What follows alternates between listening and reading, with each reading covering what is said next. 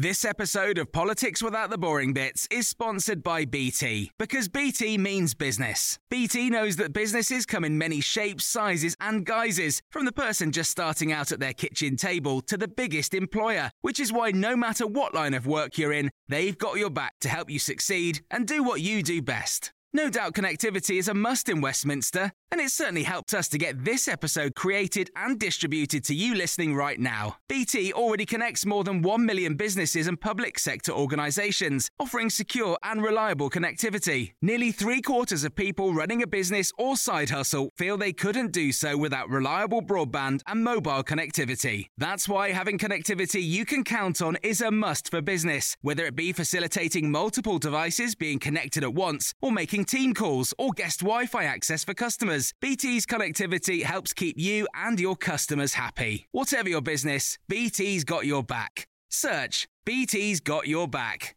This episode of Politics Without the Boring Bits is brought to you by Luton Rising, owners of London Luton Airport, the UK's most socially impactful airport. Find out more at lutonrising.org.uk. Hello, this is the Red Box Podcast. I'm Matt Chorley, bringing you a special festive delight. Uh, Patrick Maguire will be back with daily episodes of the podcast from January the 2nd. I'll be back on the 9th. But until then, we're going to be dropping our Leader of the Opposition feature in your timelines every day. In 2021, we rounded up every Prime Minister with Andrew Gimson, and in 2022, Nigel Fletcher from the Centre of Opposition Studies has been telling us about every leader of the opposition who crucially never made it to number 10, from Charles James Fox all the way through to Keir Starmer. So let's get on with it then. Hit the montage. Leader of the pack. Hello from the other side. Well, it's uh, quite a, a a long life, so I'm going to have to sort of gabble my way through it because he's quite a significant figure from the Victorian um, era. Um, and once again, we've got a politician whose time uh, as leader is vastly overshadowed by his other career highlights. Um, and he did come very close to becoming prime minister, and indeed was widely expected to do so. Um, he was a lead, leading figure of the age. Um, he earned the nickname the Great Gladiator, although I'm always a bit suspicious of sort of flattering nicknames like that, which sounds as though he probably gave it to himself. Um, later on in his career, uh, he was rather more unflatteringly known as, as Jumbo on account of ha- having put on uh, considerable amounts of weight. But um, his grandfather was Archbishop of, of York, and his father was a vicar, so he came from quite a religious background. Um, and they were related to several of the noble families of the age, which became something of a of a joke amongst his political opponents uh, during his career because he was rather a, a grand figure uh, and somewhat arrogant. Um, but they were certainly a wealthy family, and later on he inherited the family seat um, and was um, worth around 21 million pounds in in today's prices. So he was quite a rich man, um, and the family were traditionally Tory, uh, and so when he became a liberal, that caused some tension, particularly with his brother, who had become a, a Conservative MP. Um, he was uh, educated at home and then went on to, to Cambridge. He was thought uh, to, his father was uh, wanting him to become a, a politician, but he resisted that and went into the law instead. And it was only quite late that he came into politics at the age of, of 40, being elected first of all as the Liberal MP for, for Oxford. Um, and he joined the government of William Gladstone uh, and was appointed, first of all, Solicitor General in, in his first government. And then later on, he became Home Secretary. Um, and it's really um, that that role, and later on as Chancellor of the Exchequer, which really made uh, his name and why he's he's so well remembered uh, today. But there, I must mention there was a, a, a fascinating scandal during his time as Foreign Secretary, uh, as Home Secretary rather, um, when um, uh, there was what was known as the Harcourt interpolation, involving a newspaper known uh, called the Times. Um, and in 1882, the Times published a, a, transcript of one of his speeches that he'd made around the country, um, in the middle of which there appeared a very rude word, which I, am afraid I can't say on the radio, um, suggesting that he told the audience that he felt inclined for a bit of, well, let us say, sexual activity. Um, and it turned out that the Times's um, compositors who put the, the plates together for printing the paper had been in dispute with the management, uh, and one of them who'd recently been given his notice uh, had inserted that rather offensive line into the middle of the article, which caused a bit of a, a, panic at the time as they tried to recall all of the copies. Um, later on, there was a, a, huge leadership battle after he'd been Chancellor of the Exchequer. He was thought to be a natural successor to Gladstone, um, but in the end, the party um, went for uh, Lord Rosebery, who then became Prime Minister. And it's thought one of the main reasons he didn't succeed to the top job was that he was so arrogant and frankly quite rude to all his colleagues. That was the story of Sir William Harcourt. Up next, the Liberal John Spencer, 5th Earl Spencer.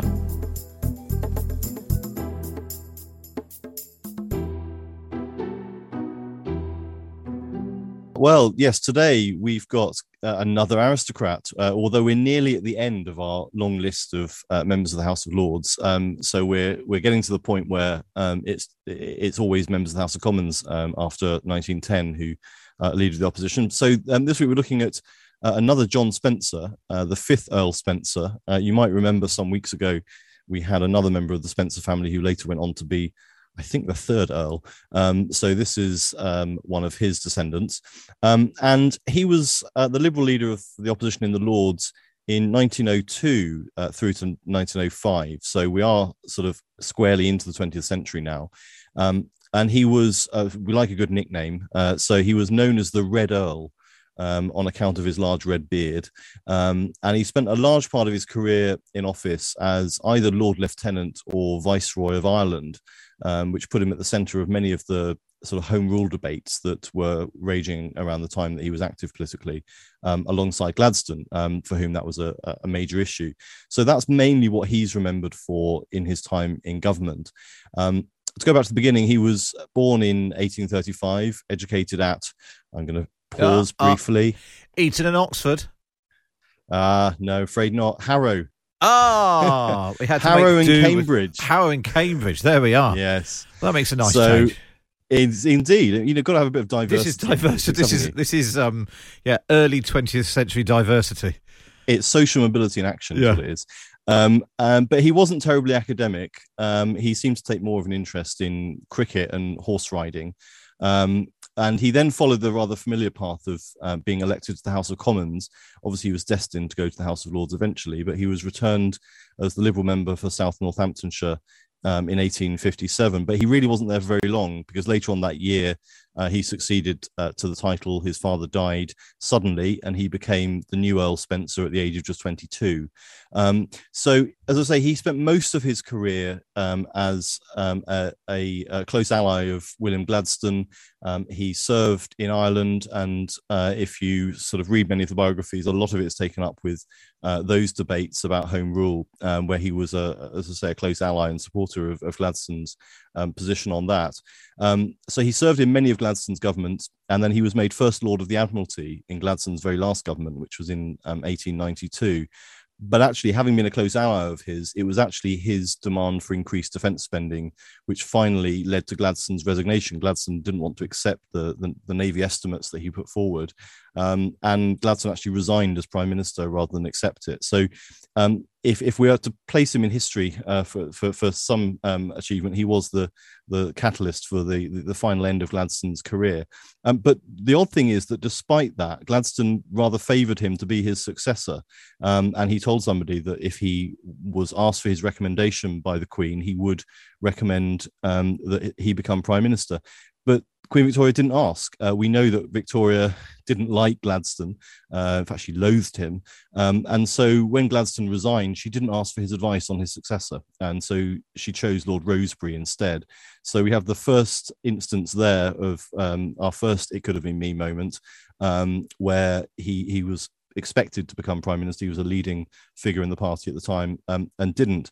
Um, they went into, into opposition. Um, some of the uh, leaders we've covered in the last couple of weeks were um, were then sort of leading the party, um, including our friend Uncle Kim, if you remember from a few weeks ago. Ah, yes, uh, Uncle Kim, good. Yeah, nickname. indeed. Our, our, good North Korean um, Earl of Kimberley. he was leader of the, the Liberals in the Lords until he died in 1902. And then when he died, um, it was uh, Earl Spencer who then uh, took over. He wasn't terribly enthusiastic. He wasn't a great public speaker. Um, he was very quietly spoken and, and quite shy. Um, but he um, he was a leading figure, and so when the Conservative government fell in 1905, Balfour's government uh, was widely expected to fall. The Conservatives um, in a, highly unusual thing for the Conservative Party, was tearing itself apart um, in a sort of rows over uh, tariff reform and so on. And so he was expected then, if the Liberals formed a government, to become prime minister. Um, that was widely expected. It would have been in line with uh, the recent uh, number of, of peers who'd become prime minister. But just two months before Balfour's resignation uh, in October 1905, Spencer suffered a very serious stroke, which removed him from the political fray. Um, and so, two months later, Balfour resigned, and it was the leader in the Commons, uh, Sir Henry Campbell Bannerman, who was appointed PM instead.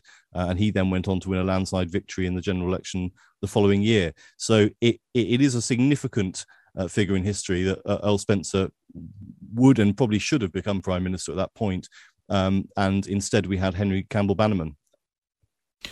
And that's, I suppose, uh, so many things play a part in politics, but but timing and luck is is such a massive part of it. That he'd done all the the hard yards, the cabinet jobs, the the roles in uh, Gladstone's uh, eventual downfall, but but ultimately it was his health that, that, that stopped him um, crossing the the threshold of number ten. Indeed, it was a it's a, a really tragic story because the the timing is is so important in politics, as you say. But actually, just two months before that government fell, um, he he would have been prime minister. It's widely expected that he he would have done. He lived on a little bit longer after that, um, for about four years afterwards, but he never returned to to active politics. Um, so you know, of all of those that we've we've covered, there have been several who, who came very close to being prime minister, but I think he's the one who who perhaps has the most tragic story. Nigel Fletcher telling us the story of John Spencer. We'll come back with more opposition leaders after this.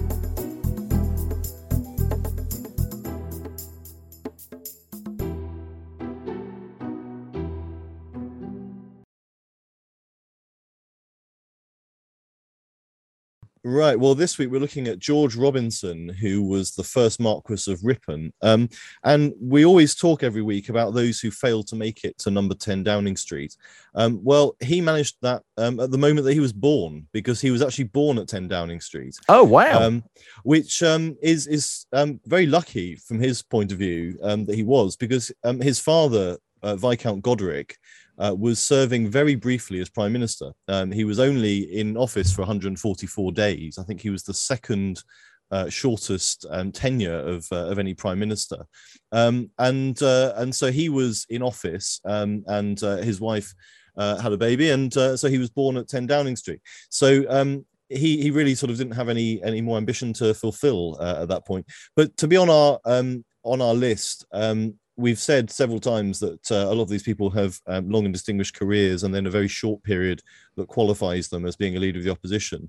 And if we jump to the sort of end and to, to sort of the um, twilight of his career, which is what qualifies him, he was actually only leader for a few months. If you remember um, last week, we we talked about the rather tragic story uh, of Earl Spencer, who suffered a debilitating stroke uh, just before the Liberals returned to office in 1905, and he was expected to then become prime minister, um, but he had this stroke and um, and was debilitated at that point. And it was uh, the Marquis of Ripon who then succeeded him as leader of the opposition um, in the Lords, and he then went on to be uh, leader of the House of Lords in um, Campbell Bannerman's um, government. So he had a very short period as um, leader of the opposition uh, towards the end of his career. But what's really interesting about him is that, uh, or as my husband says, I'll be the judge of that. But what I think is very interesting about him um, is that um, he's he's probably the first leader of the opposition that we can say on this list who was actually a socialist. Um, he identified with Christian socialists um, and was a, a, radical in politics. Of course, at the time, the Labour Party wasn't um, in existence uh, when he entered politics. He was first elected to the House of Commons in uh, 1852, so he was a liberal, but very much on the radical um, wing of uh, of the Liberal Party.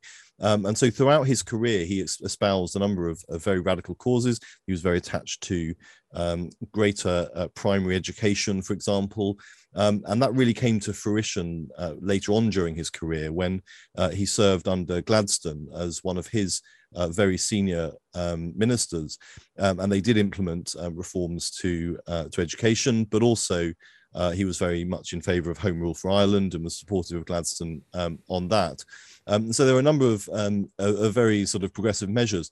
But in terms of uh, the style of opposition, um, he identified himself as a, a, a progressive and a, as a radical, but also as, as somebody who um, took sort of uh, the, the changes that he was able to get um, uh, and uh, and built on them. He said that you know as an incrementalist, um, he said in a speech that um, he'd pursued radical objectives throughout his career by adopting an incremental approach of taking what uh, he could get and waiting then to get more. So he's actually an interesting case study of, of somebody who started in politics with very radical ideas. I say probably the first um, socialist we can identify in, in, a senior position like that, um, but identified that the way to get those uh, those reforms was to be more incremental.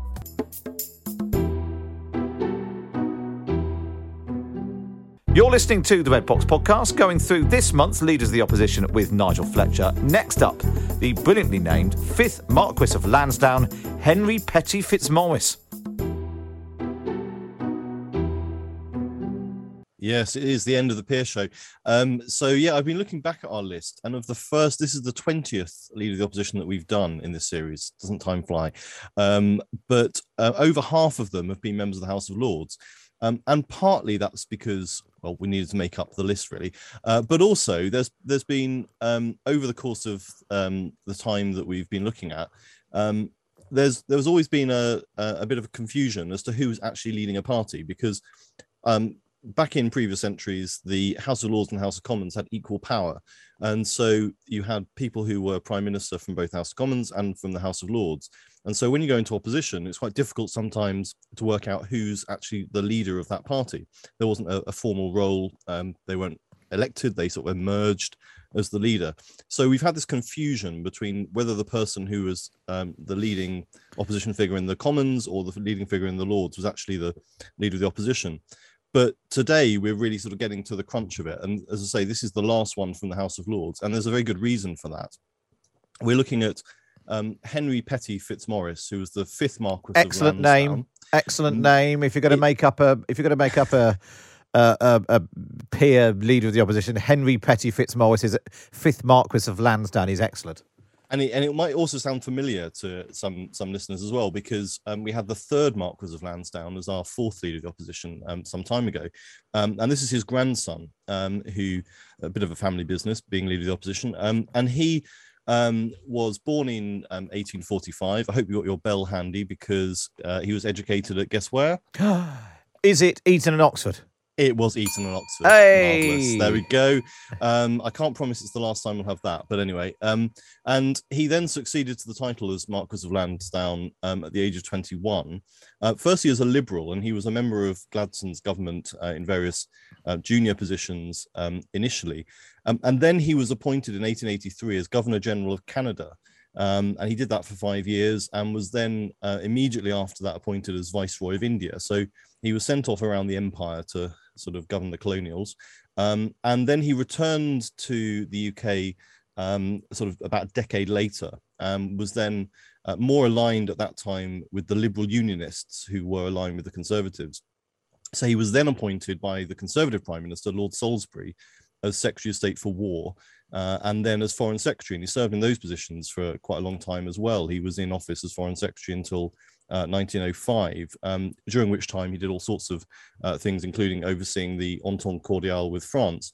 Um, but the period we're interested in is his role as leader of the opposition. Yes. So he was um, in the Lords, um, and uh, from 1903 he was the leader of the Conservatives there, and then the Conservatives went into opposition in 1905.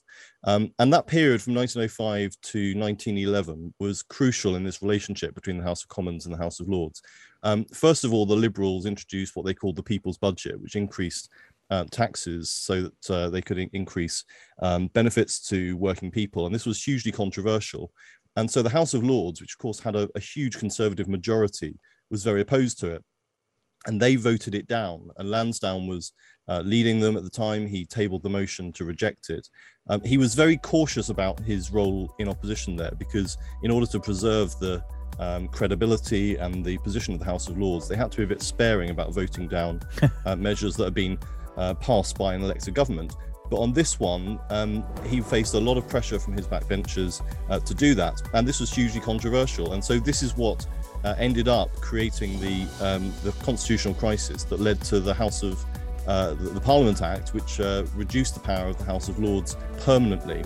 So it's from that moment on, this crisis over the House of Lords and the people's budget um, that we see the House of Lords relegated, and that's why from here on, all of the power and all of the leadership is in the House of Commons.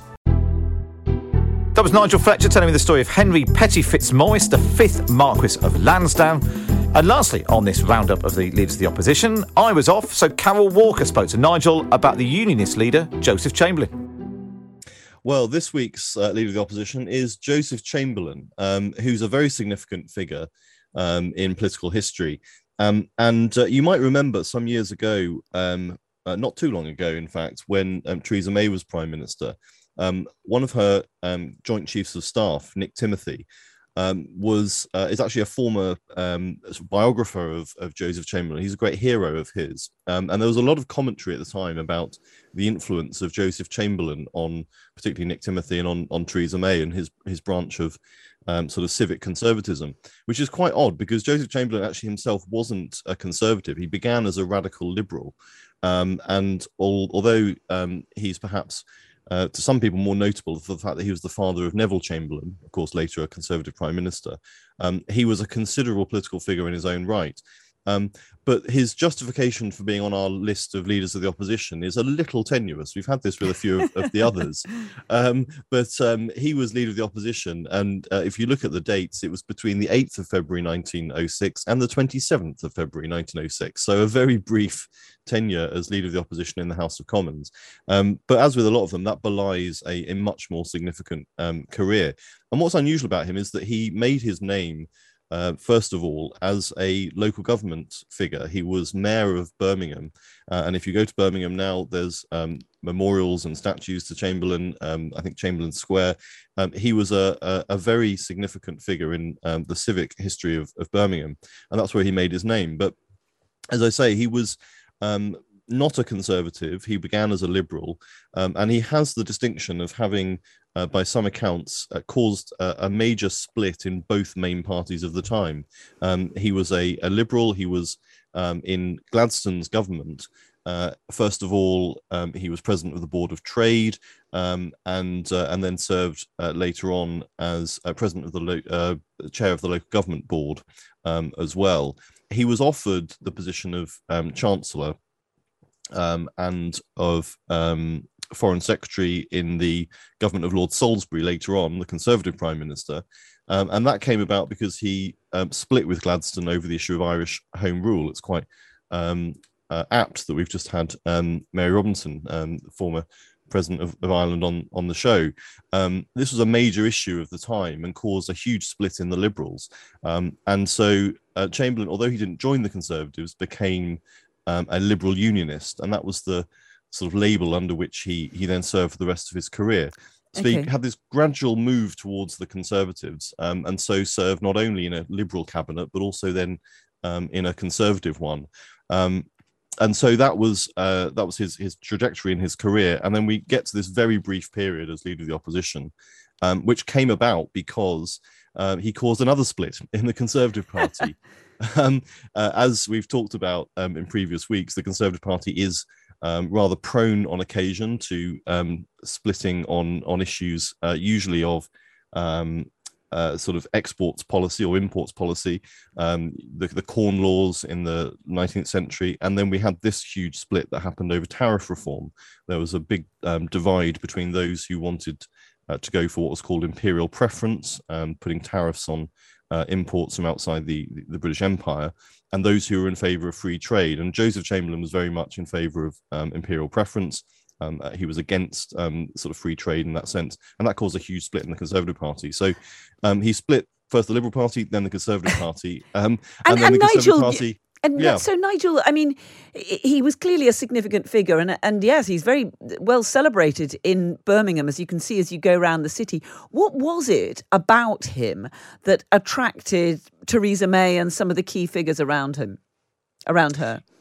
Well, it's this idea of um, of being a um, a sort of a non-socialist progressive in a sense. I think. Um, I mean, um, Nick Timothy certainly, I think, could uh, could expound on this in in sort of uh, much more eloquently than, than, I can. But I think it's the attraction of um, of somebody who um, sees the virtue of sort of a, a form of as I say, of, of, of civic conservatism. That's all we've got time for on this episode of the Red Box Podcast. Don't forget you can listen to me live Monday to Friday, 10 till 1 on Times Radio. And we bring you the best bits here on the podcast. And if you're feeling particularly nice, why not wait and review us wherever you get your podcast from? This episode of Politics Without the Boring Bits is brought to you by Luton Rising, owners of London Luton Airport, the UK's most socially impactful airport. Find out more at lutonrising.org.uk. Hi, I'm Daniel, founder of Pretty Litter. Cats and cat owners deserve better than any old fashioned litter. That's why I teamed up with scientists and veterinarians to create Pretty Litter. Its innovative crystal formula has superior odor control and weighs up to 80% less than clay litter. Pretty Litter even monitors health by changing colors to help detect early signs of potential illness. It's the world's smartest kitty litter.